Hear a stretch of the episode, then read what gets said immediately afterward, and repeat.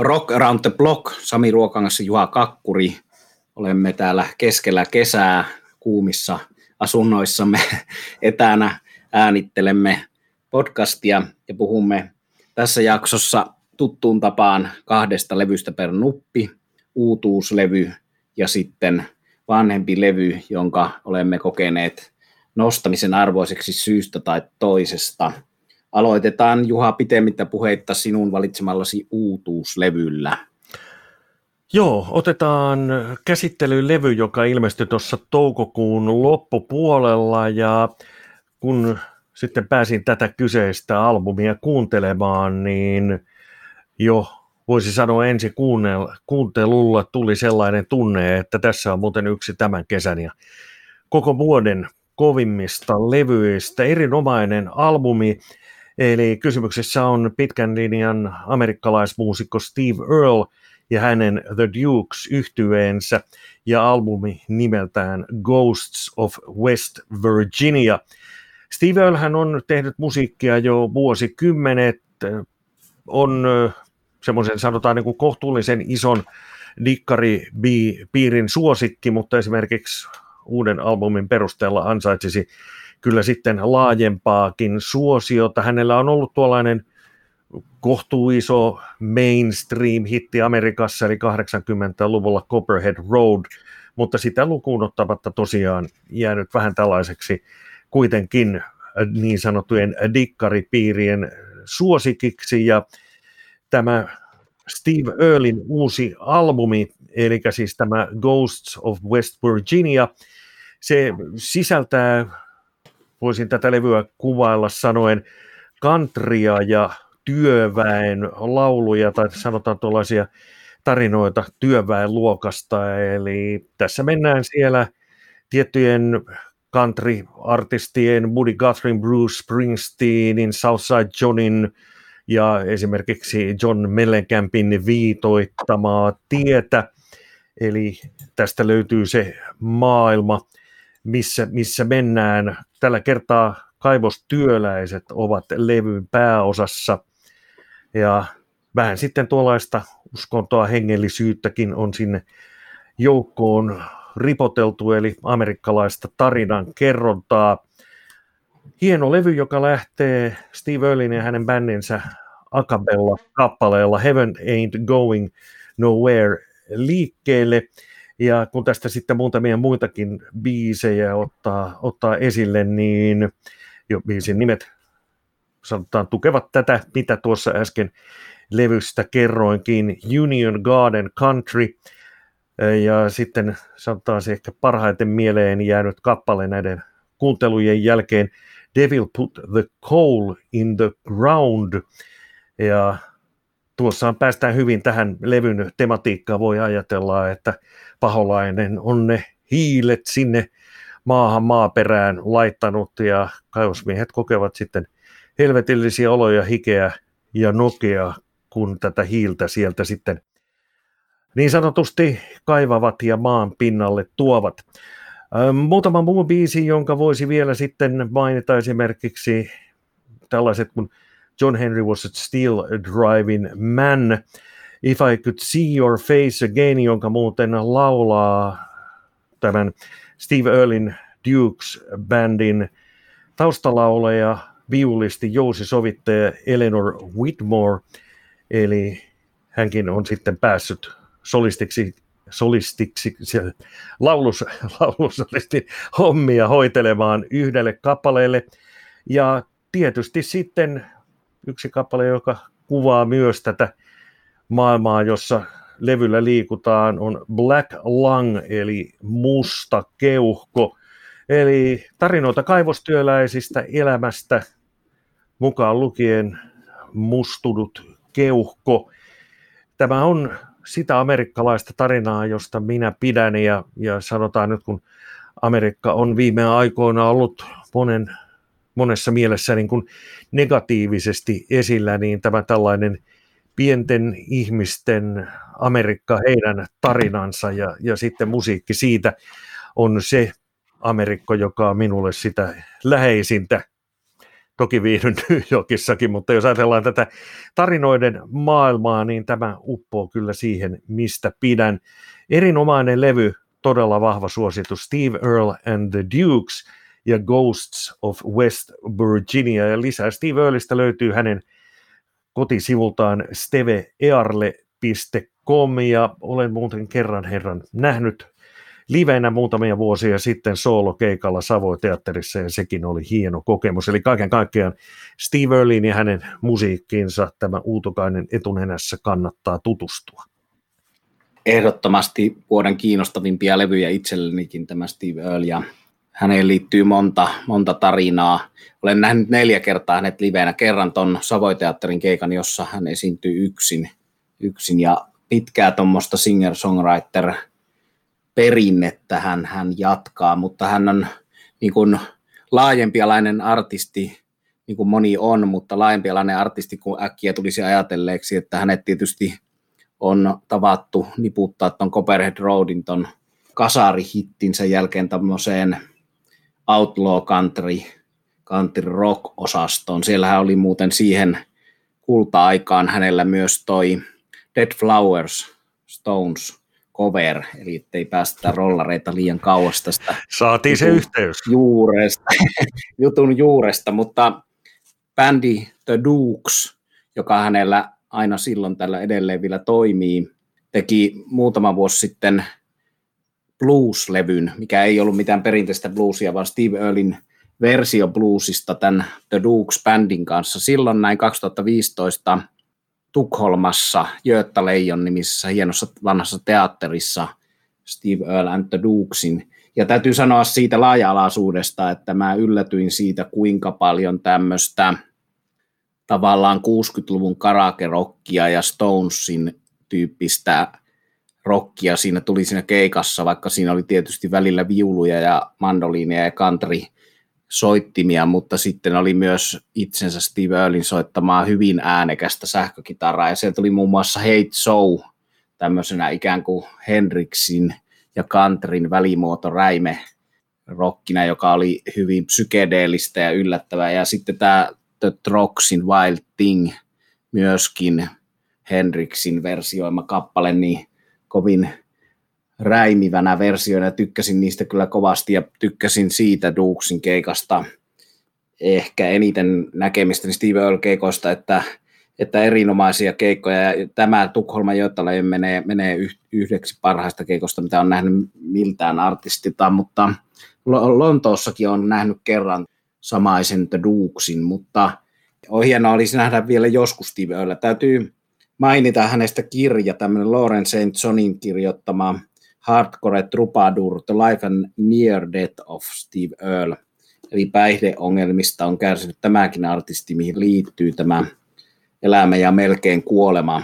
Ja kirjan kannessa sanotaan, että silloin kun tämä kirja on kirjoitettu, niin Steve Earle oli ollut kuusi kertaa naimisissa ja kahdesti saman naisen kanssa. Tämän kirjan kirjoittamisen jälkeen hän on ollut useita kertoja vielä lisää naimisissa. Kirja täynnä aseita, heroiinia, kräkkiä, mätiä hampaita, vähän tämmöistä, tämmöistä rokin pimeämmän puolen romantiikkaa, mutta ei, ei varsinaisesti romantisoitto on, on hyvä kirja.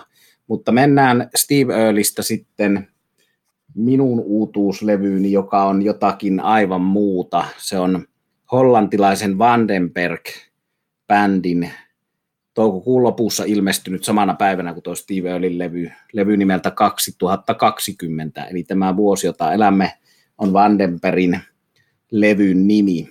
Ja Vandenberg on yksi menestyneimpiä hollantilaisia bändejä koskaan. Bändi, mikä teki levyjä 80-luvun alussa ja sai hittejä Yhdysvalloissa, hittisinglejä Burning Heart – Heading for a Storm 83. Burning Heart oli myöskin vuonna 83 hitti Yhdysvalloissa ja Alabai oli hitti 85, eli tuossa 80-luvun alkupuolella vuodesta 82 vuoteen 85, eli, eli aktiivista aikaa ja kiersi muun muassa Osi Osbornen, Kissin, Rassin, Scorpionsin, Michael Senkerin kanssa – ympäriinsä ja tämän bändin johtaja, kitaristi Adrian Vandenberg, liittyi sitten myöhemmin Whitesnakeen. Häntä pyydettiin jo tuossa kasari alkupuolella Whitesnakein kitaristiksi David Coverdale pyysi, mutta silloin vielä Vandenberg halusi keskittyä tähän omaan bändiinsä, koska sillä meni hyvin.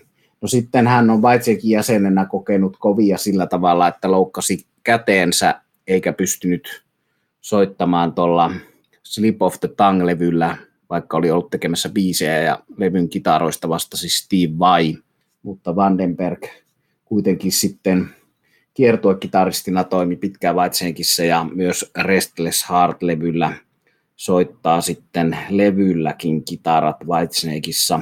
No nyt sitten Vandenberg, tämä kasaribändi on kasattu uudestaan. Kokoonpanossa laulaa chileläinen ja nykyään Espanjassa asusteleva laulaja Ronni Romero, joka on tuttu myös Rainbown, eli Ritchie Blackmoren Rainbown viimeisimpänä laulajana. Rummuissa on hollantilainen Cohen Hurst, joka on soittanut muun muassa Toton, Bobby Kinpaulin, metallibändi Epikan ja Doron kokoonpanoissa. Passossa Randy van der Elsen, joka on Tankista, eli britti hevin klassikkobändi Tank. Siinä nykyisessä Tankin kokoonpanossa soittaa Randy ja Randin kanssa olen saanut 2019 tankin kiertäessä Suomea suomalaisbändi Wissing Wellin kanssa, niin istuimme tuolla Tampereen rautatieaseman läheisessä Dogs Home pupissa tankin jäsenien kanssa ja Randin kanssa tuli juteltua aika pitkät pätkät, eli siinä mielessä tuttu mies meikäläiselle ja olen kyllä Ronni Romeronkin ja Adrian Vandenbergin tavannut vuosien varrella. Mutta miksi tämä levy on nyt sitten esille nostamisen arvoinen, niin klassista hard rockia, josta tosiaan tulee mieleen toi Whitesnake, Jyväskyläläinen Hevin ja AOR ja monen muunkin asian asiantuntija Pekka Pietiläinen totesi, että mieleen tulee Whitesnake, mutta tämä on parempi kuin nykyinen Whitesnake. Ja näinkin sen voi, näinkin sen voi nähdä ja mieleen tulee myös toi Rainbow, jossa tietysti ei vähiten siksi, että Ronnie Romero lauloi siinä, mutta jotenkin ehkä yksi hyvä asia tässä on se, että tämä Roni Romero on päästyänsä Rainbow-laulejaksi ollut jo monessa mukana ja jotenkin tuntuu, että hän kehittyy laulajana levy levyltä.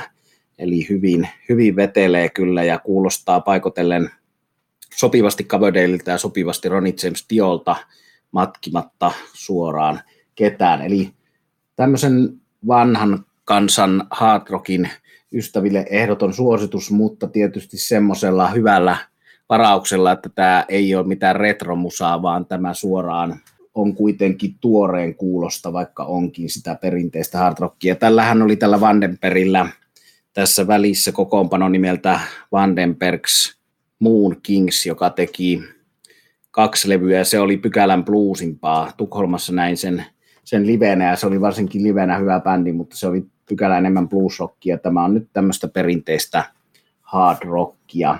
Ja levyn on tuottanut Bob Marlett, joka on tuttu Black Sabbathin, Alice Cooperin, Marilyn Mansonin ja Rob Zombien tuottajana, eli ammattilaisia asialla läpi linjan. Ja tämä ei ole pelkästään tämmöinen studioprojekti, niin kuin nykymaailmassa moni bändi on, eli kerätään ihmisiä studioihin ja äänitetään musiikkia ja eikä ikinä kierretä livenä, vaan tämä Vandenberg on bändin nettisivujen mukaan pyrkimässä esiintymään vielä 2020 tuossa loppuvuodesta Englannissa, Englannin kiertue, ja sitten esiintyy maaliskuun puolessa välissä tuolla Englannin koillisrannikolla Hard Rock Hell Spring Break-nimisellä festivaalilla – ja mainitsen tämän siksi, että olen sinne menossa itse sinne paikan päälle viettämään englantilaisessa lomakylässä rockfestivaalia ja aion sieltä sitten tietysti raportoida tähän podcastiin, että kuinka siellä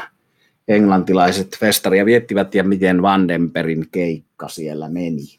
Se on hyvä, että on sanotaan keikkoja tuolla jossain taivaanrannan horisontissa odottamassa. Itse nostan nyt sitten kun äsken tuossa oli uusi levy esittelyssä, niin klassikkoalbumi on seuraavaksi vuorossa.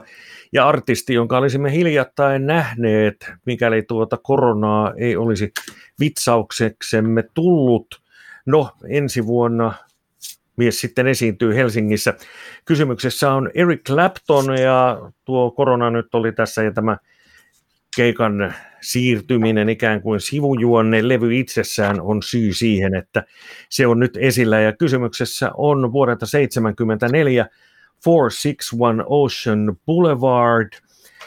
Ja tämä on hyvä levy, mutta sanotaan noin niin kuin kesäiseltä fiilikseltään, sehän on Miamiissa äänitetty, niin tuollaiselta kesäiseltä, tai sanotaan tuo letkeä fiilis, sopii kesään Tom Dowdin tuottama albumi, joka poiki Claptonille hittejä hänen cover-versionsa I Shot the Sheriff-kappaleesta, Let It Grow ja muitakin hyviä biisejä tällä levyllä on. Oma suosikkini albumilta on sen avausraita Motherless Children ja muita esille nostamisen arvoisia. No kaikki voisi nostaa esille, en käy niitä nyt luettelemaan, mutta William the Hand Jive, Steady Rolling Man ja niin edelleen. Ja tämä levy oli aikanaan myös myyntimenestys. Se oli sekä Yhdysvalloissa että Kanadassa ykkös al, ykkösenä albumilistoilla USAssahan Billboard-lehti tuota albumilistaa kokoaa ja siellä ykköseksi nousi sitten tämä 461 Ocean Boulevard, josta voisi tuollaisena pienenä dippelitietona mainita taustalaulaja Ivon Elimanin. Hänhän on ollut pitkään Claptonin remmissä niin sanoakseni, mutta hänellä on ollut iso solo-menestyskin kappaleen nimeltä If I Can't Have You, Gibbin veljesten käsialaa oleva biisi, joka on mukana Saturday Night Fever elokuvan soundtrackilla, eli tuossa John Travoltan tähdittämässä leffassa. Eli kun taustalauleista, taustamuusikoista on viime aikoina tullut dokumentteja elokuvia, niin nostetaan sitten tuo Ivon Eliman tätä kautta esille – ja kuten asiaan kuuluu 461 Ocean Boulevard-albumista, siitäkin on olemassa deluxe-versio, jolta löytyy sitten myös bonusmateriaalia, jos sellainen kiinnostaa. Eli tällä kertaa klassikkovalintani osui Claptonin tuotantoon ja albumiin 461 Ocean Boulevard. Hyvää kesämusaa ja voi tätä tammikuussakin kuunnella meikäläisen suosikki tuolta Juhan valintalevyltä on Steady Rolling Man, eli se on Robert Johnson blues-legendan ja klassikon Clapton tulkinta. Ja nyt sattumalta me valitaan näitä levyjä toistemme valinnoista tietämättä ihan tarkoituksella, niin sattumalta minun omaa valintani tähän ei uudeksi, vaan vähän vanhemmaksi levyksi liittyy tuohon Claptoniin sillä tapaa, että – valintani on Jeff Beckin and the Big Town Playboysin levy Crazy Legs, eli kolme kitaristia, Eric Clapton, Jimmy Page ja Jeff Beck, joista monesti puhutaan samaan hengenvetoon. Ja puhutaan taas sen verran, että mietin tätä Jeff Beckin ja Big Town Playboysin Crazy Legs rockapili Gene Vincentille ja Gene Vincentin bändeille. Ja ennen kaikkea hänen bändilleen The Blue Caps tehtyä tribuuttilevyä Crazy Legs kuunnellessani mietin tätä asiaa, että jos Claptonin tärkeä musiikillinen tausta oli blues ja Jeff Beckin tärkeä musiikillinen tausta oli rockabilly ja nimenomaan tämä kitaristi Cliff Gallupin Gene Vincentin bändissä 50-luvulla vuonna 1956 tekemät levytykset – niin sitten Claptonilla blues, Pekillä rockapili ja Simi Batesillä sekä rockapili että blues 50-50. Eli tällä tavalla hajaantuu tämä näiden herrojen tausta. He ovat itse näin sanoneet Jeff Beck minulle itselleni, kun olen häntä haastatellut. Mutta se on tässä jännä tarina tässä Jeff Beckin rockapili-levyssä, että hän tosiaan kertoo levyn kansiteksteissä – halunneensa pitkään nostaa esiin Gene Vincentin ja hänen bändinsä The Blue Capsin ja sieltä kitaristi Cliff Gallupin ja sitten myöskin Gallupin seuraajan eli Johnny Meeksin. Ja tällä levyllä on kaikki muu tota Cliff Gallupin aikaista Gene Vincenttiä nämä biisit, paitsi sitten täällä on Lotta Lavin Say Mama, Gaines-faneille tuttu kappale Baby Blue, Kolme biisiä on sitten tuolta kitaristi Johnny Meeksin ajalta. Beck kertoo, että hän on 56 alkanut teininä opettelemaan tätä tyyliä ja halunnut sen oppia. Ja sitten kun hän on kerennyt myöhemmin kehittää tuommoisen paljon tuota volyymiin ja feedbackiin pohjautuvan äänekkään kitarointityylin, mitä hän harrasti Yardbirdsissa ja Beck Pokert Apis tässä ikään kuin hard rock bändissä, missä hän soitti Carmine Apisin ja Tim Pokertin kanssa. Sekin on kokoonpano, mihin täytyy palata näissä podcasteissa. Ja sitä edelsi tietenkin tuo Jeff Beck Group Ronnie Woodin ja Rod Stewartin kanssa, mikä oli tietynlaista hard rockia sekin. Mutta sitten Beck on analysoinut sitä, että kovin juttu tässä Crazy Lexin tekemisessä vuonna 1993 oli se, että hänen piti opetella soittamaan käyttämättä sitä volyymia. Eli tämä rockapilityyli Kallupin, Cliff Kallupin kehittämä ja Jeff Beckin äärimmäisen mestarillisesti myöhemmin taitama tyyli perustuu siihen, että oikeassa kädessä kitaristilla on peukalo ja etusormen välissä plektra ja sitten keskisormi, nimetön pikkusormi pikkaavat, anteeksi plektra pikkaa, mutta nämä muut sormet näppäilevät sitten kieliä siihen lisäksi, eli tulee tämmöinen ikään kuin pelkällä plektralla soittavaa kitaristia monipuolisempi ote siihen juttuun ja siinä pelataan muilla asioilla kuin tuolla volyymilla ja feedbackilla, jolla Beck on sitten muussa musiikissaan pelannut. No tämä bändi Big Town Playboys on 84 perustettu englantilainen bändi, joka perustettiin esittämään tuollaista Amos Milburnia Charles Brownia 40-50-lukujen musiikkia. Bändi on käynyt Suomessa monta kertaa ja se on erinomainen tuommoinen retro-bändi, joka tekee tuoreella otteella vanhaa musiikkia. Ja Jeff kertoo, että hän oli haaveillut tästä rockabilly-levystä ja sitten kun hän tapasi Big Town Playboys-bändin, hän koki, että nyt on aika tehdä tämä.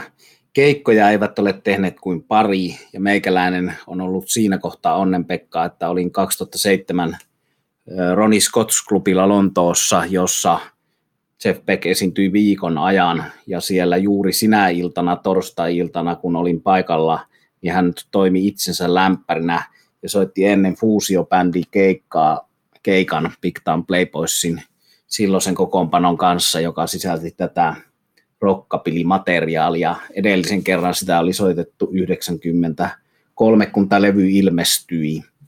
Ja siellä oli edellisenä iltana tuo Juhan valinta Erik Clapton soittanut sitten Pekin vieraana, eli en nähnyt Claptonia ja Pekkiä yhdessä, mutta näin tämän rockapili-setin ja olin siitä kovasti, kovasti kyllä innoissani, että Jeff Beck, joka on itselleni ehkä maailman paras kitaristi jollain tavalla, niin kuitenkin uskallan sanoa, että hän on levytysten suhteen pikkusen alisuorittaja. Hän on tehnyt levyjä, jotka eivät vastaa sitä tasoa, mikä hän on ikään kuin instrumentalistina, mutta yksi Jeff Beckin hyvistä levyistä on tämä Big Town Playboysin kanssa tehty Crazy Legs.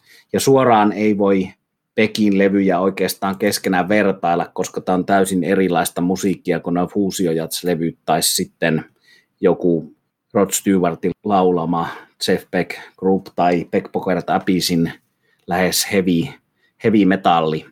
Big Town Playboysin kannattaa tutustua tosiaan, jos haluaa hyvää rytmäbluesia, bluesia.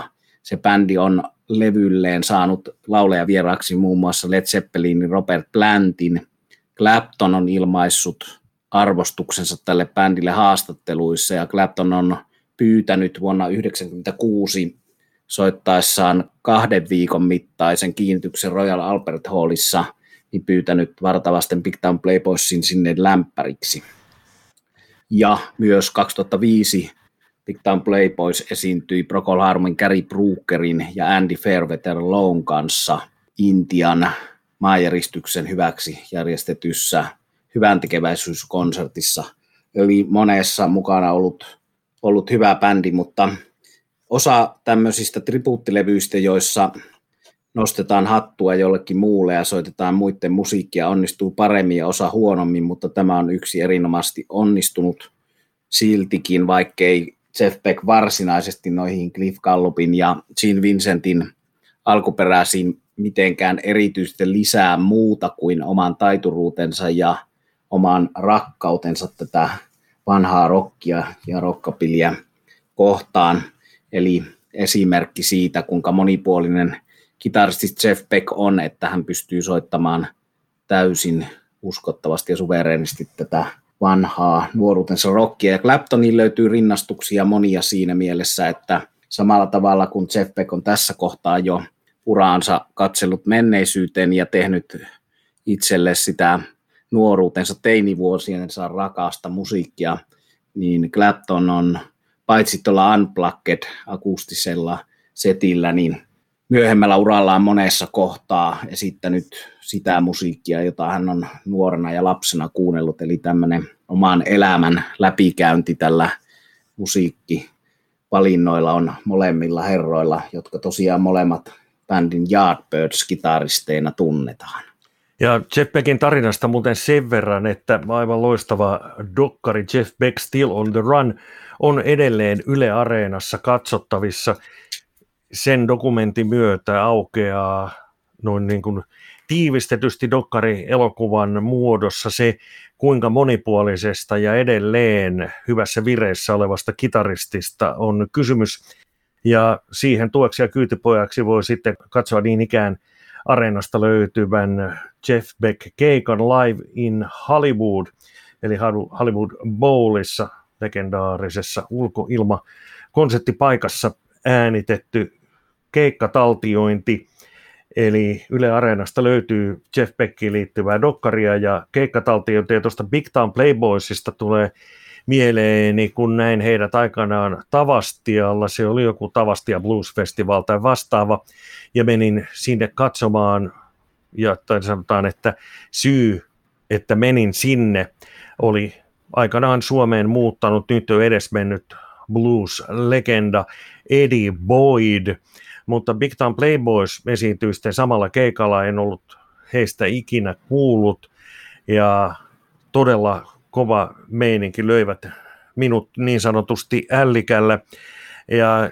silloin tuli vähän sellainen fiilis, että tällaista kun se on aikanaan ollut, kun on menty jonnekin paikalliseen latoon katsomaan, kun on ollut ilmoitus, että joku Jerry Lee Lewis tai Little Richard on, on keikalla ja menty sitten uteliaisuutta katsomaan ja ei ole ollut mitään aavistusta siitä, että mitä tarjolla, niin ainakin henkilökohtaisesti tuli tuollaisia wow-ilmiöitä ja ajatuksia tästä Big Town Playboysista. Todella kova bändi. Kyllä vaan, ja Mike Sanchez, vokaalisti, pianisti tässä Big Town Playboysissa, joka on siis Helsingin Storyville lavallakin nähty ja Suomessa useaseen otteeseen, niin liittyy tietysti myös meille niin tuiki rakkaaseen Rolling Stonesiin sikäli, että, että hän oli mukana tuossa Bill Wymanin Rhythm Kings kokoonpanossa välillä. Että varmaan tämä Gary Brooker, Andy Fairweather Low-yhteys, mistä tuossa mainitsin, niin liittyy myöskin tähän Bill Wymanin bändiin, eli näitä ja muitakin Big Time Playboys jäseniä on mielestäni ollut tuossa Rhythm Kingsissä mukana. Eli kaikki liittyy kaikkeen todellakin hyvä, että mainitsit sen Dokkarin ja sen Hollywoodin keikan, jolla on meille tältä vuodelta, alkuvuodelta tutut Steven Tyler ja Billy Gibbons vierailijana siinä Pekin matkassa siinä hienossa konserttitaltioinnissa. Ja tosiaan vielä sen nyt voi ehkä sanoa tässä, että tästä Gene Vincentin rockapilista aika pitkä matka siihen koneen musiikkiin tai tuommoiseen ikään kuin kitarateknoon, mitä Jeff Beck on tehnyt monta levyä myös, että hänen uralleen mahtuu kaiken moista ja tosiaan näiden meikäläisen hard rock ja heavy puolesta kiinnostuneiden kuulijoiden, eli kun siihen olen bluesin ohella aika paljon perehtynyt, niin siellä täytyy muistaa Jeff Beckistä myös se, että hän oli näitä hevin uran uratajia sillä tavalla, että tosiaan toi Jeff Beck Group, jossa Rod Stewart lauloi ja sitten tämä